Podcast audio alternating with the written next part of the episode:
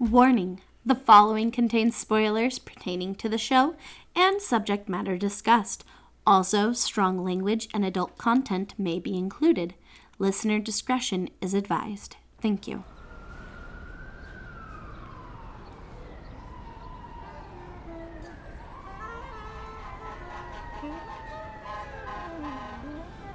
I love Union Square. I know how much you do. It's just a fun area. You got the hipster vibe, the chess players, and that amazing market. With our favorite winery. Which reminds me, we need to come back down here tomorrow.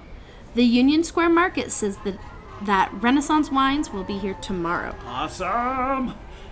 Well, we're almost here. This is your first time at the Daryl Roth, right? Yeah, I didn't come here with you last year. That's right, that's right. Well, then you're in for a real treat. Can't wait.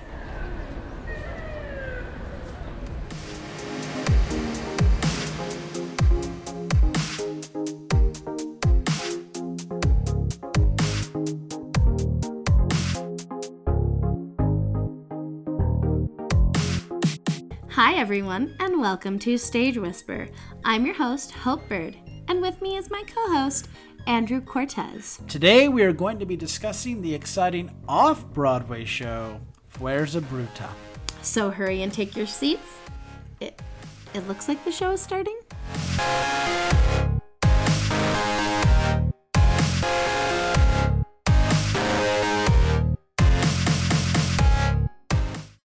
Hello, everybody. Today we invite you to look up as we discuss the exhilarating off Broadway show, Fuerza Bruta. This show thrilled audiences for over 10 years in the Union Square area. But let's lay some groundwork down first. Created by Diqui James and Gaby Kerpel in Buenos Aires in 2003, Fuerza Bruta is also the name of the production company. Many members of the company were co creators of a company called De La Guarda, which presented a similar show called Villa Villa. The show ran at the Daryl Roth Theater off Broadway from July 8th, 2007 to, Ju- to August 28th, 2016. Described as an energetic spectacle that features interaction between performers and the public, it is a 360 degree immersive experience. So, with that being said, let's delve into the show itself.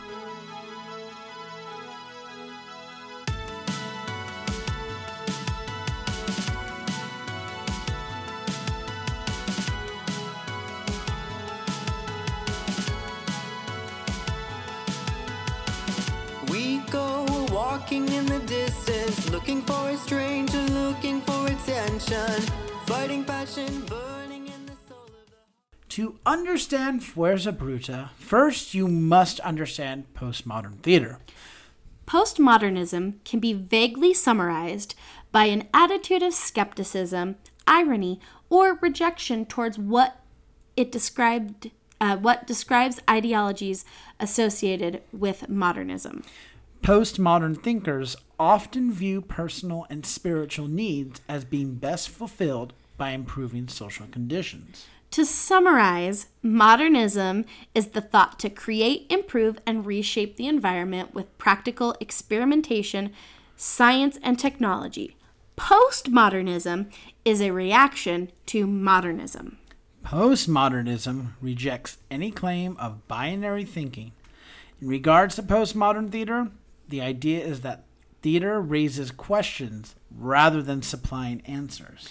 Each individual show, or sorry, each individual should draw their own conclusions to the show's story and meaning. So at this point, you're probably wondering, when the hell are you guys going to give us the storyline of the show? And that's a good point. But here's the fun thing about the show There really is no storyline. Hmm. It's the beauty and brilliance of the show. There's no real story at all to the show. There's a collection of scenes and experiments connected by one character who acts as the through line for this show. So let's mention a few things right now for them. Um, you walk into uh, the theater, you're ushered in, and they kind of move you around in a group. And you're kind of ushered around by the ushers.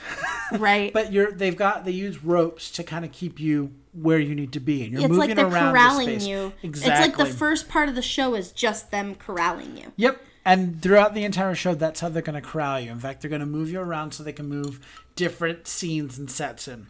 So one of the first scenes I remember is the um, the no part. chairs. Uh, yeah, there's no chairs. This is entirely standing. The part where the man is on the treadmill, and he's walking through styrofoam barriers, and it gets faster and faster and faster and faster. Mm-hmm. And that's all he's doing. He walks, boom, walks through a styrofoam barrier and then he's walking faster, and then he's running, and then he's running, and then he's running, and then it stops. Then we switch to a different thing, and all of a sudden there's this foil curtain that comes all the way around us, the entire theater, and there's this aerial ballet above us, and then all of a sudden they're running around. Above you with water. Well, no, no, not, Oh, not, we haven't not got the to the pool. water. No, no, Oh. the foil curtain that's Oh, all yeah, around. yeah, yeah, yeah. And they're running on the foil curtain, and they're running all like laps all the way around this foil curtain. There's a couple of people dancing right above you. They're running all the way around us, and then in the next scene, they drop this giant mylar pool. Like all the way down so that you could almost touch it with your If you're six foot tall, it would be on top of your head. And um, the performers are diving and sliding from like one corner to the other. You could literally reach up and touch. And some of them, in fact, will stop and they'll put, you know, they'll put their hand up to your, like your hands on the pool, and they'll touch your hand through the pool. And that's another scene. And then the whole show kind of concludes with this like dance rave party uh, with water cannons being fired over to the audience and into the audience while confetti falls in the sky and the cast has come out and they're partying and they're dancing with you and there's this guy with a powdered wig that kind of looks like Amadeus and he's commanding one of the water cannons and this giant horn. So, if you're confused and you're lost, good. this is mo- this is less of a story and this is more of an experience. Right. Well, and I think that you know, like th- like we talked about with modern or postmodernism, it's about what the individual gets out of it. And honestly, for me, the story I got from it was life's a rat race, and Yes. there's too much happening for you to not have fun. Yes, it, it that's literally what I got when when the character in my from the story that I got finally slowed down, which which surmounted in the pool scene and let go. When he finally joined in with everyone else. That's when we got to have the party. Mm-hmm. But yeah, there's there's no real story. It's a full on experience, um, and it was really cool. It really capitalized on light. Lighting was a huge, huge thing with the show. Um, it capitalized on space because it's not that big of a space, but it looked enormous. Well, and one thing I remember um, that I really liked was the fact that like the show was actively being performed and you'd have ushers telling you hey you need to move hey you need to move hey you guys in front you got to crouch down you got to sit down on the ground you know you and- were a part of the show as much as the performers were. Right. And I think for me, that really added to the experience of feeling like, wow, yeah, I'm trapped in this cage as a human and I just need to like get out and be myself and embrace life. Yes. um, there were bright lights. There was newspapers everywhere. There were fans. the there was- sound of the people sliding into the Yes, water off of the this mylar. thud. Yeah. It was it was incredible. It is like no show you've ever seen, and that's why I think we're struggling to to describe it. Uh, it's it's yeah, it's like nothing. Uh, to this day, I've never seen anything like it, and I would still go see it again. It was so cool.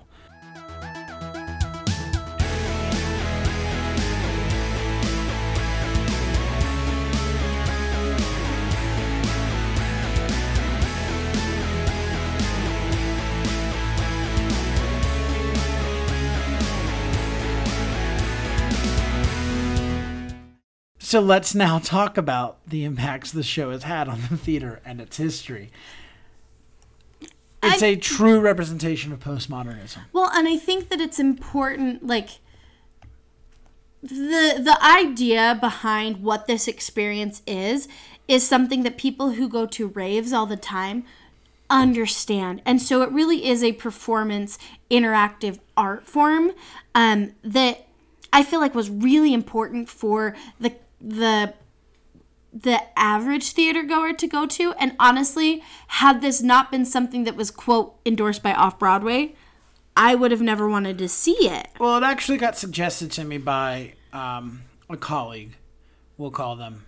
Um, and at first, I was like, eh, but because I valued at that time their opinion, I kind of went for it. And me and my friend Watson, we went and saw it. And uh, I was like, oh my gosh, this is incredible. And it opened my mind and my eyes to what off Broadway could be because off Broadway doesn't just mean plays and musicals, off Broadway just means a location. Anything can happen off Broadway. Right. Well, and I remember when you told me about this, you're like, yeah, it was weird and I don't really know what to make of it. But Hope, I know you love absurdism, so let's go do this. Yeah, it was great. I also love that it raised the public awareness of the Daryl Roth Theater. I mean, it played there for ten years, and the the when we went, when the, the times I went, there was never a small crowd, you know. Um, so people now know that that theater's there. In fact, that was where the first show post COVID played the uh, sound soundscape sound. I can't remember what it's called. The one where you just put the headphones on, you sat and you listened. But hey, theater. Um, and I also think it introduced a whole new audience to the theater company and this kind of experience. Yes, the immersive immersive theater. And I think it's important that theater goes go to this and get out of their comfort zone and experience this. Right, because it is different than Cirque du Soleil. This is something Yes. that's different. And it's and it's not Oklahoma and it's not Les Mis and it's not Wicked, but it's like I'm gonna push your comfort, I'm gonna push your boundaries, but it's okay because we're all doing it together. At the end of the day, theater's community, and it's about doing something together. Let's experience something together. Let's all jump together. And if anything we've learned from this pandemic, we got to come back and do things together. The only way we're gonna mm-hmm. accomplish things is together. Get the vaccine. We got to get through it together. We've got to go through it together. So moving on to the societal impact, it introduced new audiences, like I said, to postmodernism. I am one of those new audiences. I didn't know at 19 and 20 yet what postmodernism was. I didn't know what I was seeing, but I knew it was cool and different and unique. Now being on the other side, going, oh my gosh, that's what that is. It was great. I was like, I want more. I want to see more of this because I left going, I don't know what this is, but I know that I'm feeling something different that I haven't felt before. Well, and that's I that's something that I find just fascinating about um, ideology that is reactionary. Um, is it just it really does it it reaches out to people who maybe wouldn't have explored something or thought to explore contrary feelings to what they're no- used to experiencing but that's the nice thing about reactionary counterculture movements you know what i mean It also helped raise awareness of water issues around the world. And it, tagging on to that, they help raise money to solve water issues around the world, mainly in Africa. This is a cool thing that when you walked in the theater, they they had things posted around to tell you about like they recycle and reuse the set pieces that they use, like the newspaper and the mm-hmm. styrofoam and that, but also mainly because there's a lot of water involved, they recycle and they reuse the water. There's no water wasted. Mm-hmm. Because there was a lot of water used in this production and you know it could be wasted but then they also make note that part of the ticket sales and whatnot go to help provide clean drinking water and whatnot to this that and the other help find wells and you could donate to it as well and I don't remember what exact organization it was, but there is an organization right now called Project Thirst that does exactly that. They go to um, impoverished areas and help install wells and basically help give accessibility to those who do not have fresh drinking water. so this was a great show to you know not only like introduce audiences to a new experience but also have a positive impact on the world as a whole so is the show relevant it's hard to say I mean, what is relevant Well- is the question. the show is an experience. So it doesn't necessarily tell a story or teach a lesson, but it does provide an escape and transport you to another place. So it could be a great show as we reemerge from the pandemic. The one thing I'd say is right here and now, I think it'd be hard to put this show on given the constraints of how they put it on your close quarters, being herded around, and everything. I think safety concerns regarding the COVID pandemic would make Mm-hmm. Getting I- the idea of like making people mix up together. would would raise some flags. I think maybe in a year, hopefully, when we get a little more control on this, when more people are vaccinated, we're gonna be okay to maybe do this. But I don't know that this show need, needs to be done. It's not art for art's sake, but I would say this this could I would categorize that possibly as an escape. Right, but I think a show in this style from this company that is reactionary to COVID would be something very interesting to see. I could go for that. Um, especially, you know, with this whole idea that um, postmodernism is about the individual. What is the individual getting out of whatever is happening in life? And I think that that's just a fun concept to explore yes. within this. well, because I also um, love that it doesn't give answers; ask questions. Right, like I remember after we saw it together, you were kept like, but what was it all about? What was it all about? And I was like, nah, man, what is it all about? you were on like your space trip, and I'm like, I don't get it. And then when I learned what postmodernism is, I was like, whoa, I get it. right? But it's about expanding your mind and what really. What really defines escapism versus an experience? And honestly, you're going to get into the show what you leave behind, if that makes uh, any yes. sense. You have to go into it with an open mind, not expecting to get a story from it in order to get a story out of it. Because if you try to place things, you're going to get confused. Yes.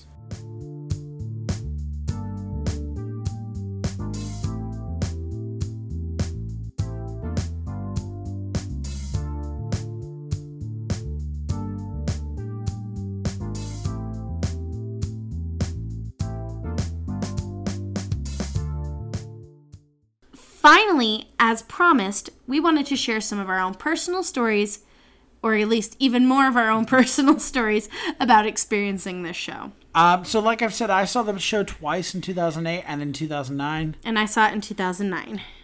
Not really much more to add here. This is my first overall um, experience uh, seeing a postmodernism show.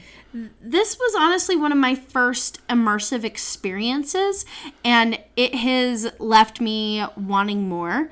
Um, I mean, there's a lot of immersive, um, interactive uh, experiences that have now kind of come up all across the country, um, like Meow Wolf things at Omega Mart in Vegas.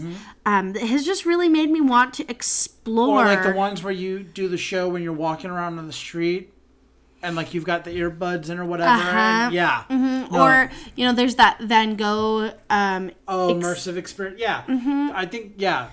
Well, Looking back on this, you know, 13 years ago, I was like, oh my gosh, immersive theater. What is that? Now it's like, oh yeah, immersive theater. Well, and especially in a world where we have been isolated. I'm also think. Sorry to jump in real quick. Sleep No More, that immersive thing. Mm-hmm. Sorry, continue. But yeah, it's like we're in, we're in this place where we have all been isolated and it's almost like we had to create our own immersive experiences in our own lives because if we didn't have the internet to outreach I'm pretty sure a lot of us would have gone mad. And Yep. actually, something that kind of reminds me of this show uh, upon watching it um, is Bo Burnham's uh, comedy special that he came out with. I wish I could remember what it is, what the name of it is, but basically where he films the whole thing over, you know, COVID quarantine in the room by himself and, you know, how maddening it can be to be alone and isolated. Um, and so having something that is immersive and communal um, it just i think back to the show about the feelings that i had and it really Yeah. makes it it gives me hope for the future Yeah, yeah, I agree. I also this is my first like not Broadway show uh, and first show outside of the actual theater district. I never seen a show outside the legitimate theater district, you know, Midtown. And uh, the biggest takeaway I had, besides Amadeus spraying us with water in his loud train, train horn, was that Mylar pool. That was just so. Anytime I see now a blow up pool, or when I'm shopping, I have to pick someone up a blow up pool, I just think of that. You know. As things begin to return to normal and the theater world starts to turn its lights back on, we look forward to returning to see the show again. Um, you'll be able to catch Fuerza Bruta at a couple of different theaters across the world. Um, they do still put up productions randomly. I highly encourage you to check out their website. Um, and we'd like to give you a quick update on the reopening of Broadway. Yay! It's been too long. Happy opening to Six the Musical, now playing at the Brooks Atkinson Theater. Reopening at the St. James Theater is David Byrne's American Utopia. Welcome back to The Rock at the Ger- Gerald Schoenfeld Theater and the cast of Come From Away. Welcome to the Broadway Company of Chicken and Biscuits at the Circle in the Square Theater. We are so excited that Broadway is turning its lights back on and can't wait to share the magic of the share in the magic of the Great White Way. We will be sharing special episodes when we return to New York City in a few weeks to give you guys brief updates of all the new and reopening shows on Broadway. And speaking of Broadway and New York and everything, can you say Tony Awards? Who's excited for the Tony Awards? The 74th annual Tony Awards live Sunday, September 26th. You can catch these starting at 7 p.m. Eastern on Paramount Plus. That'll be the first part of the American Theater Wing's 74th Tony Awards, hosted by none other than Audra McDonald. Then, following that at 9 p.m. Eastern on CBS, the Tony Awards present Broadway's Back, and that's hosted by Leslie Odom Jr. And I know it's two different platforms. I get it, but guys, four hours of Broadway with the Tony Awards. Leslie Odom Jr., Audra McDonald, and Broadway's back. Like, come on. Like, who can't get excited about that? It's going to be a great night. I can't wait. We're going to have a shindig. It's going to be fun. We're going to fill out our ballots, and I'm going to sit there and cry when they do their first opening number because it's been too long. So, get excited. We're excited. So, until next time, I'm Andrew Cortez, And I'm Hope Bird. reminding you to turn off your cell phones Unwrap your candies and keep talking about the theater. in a stage whisper. Thank you.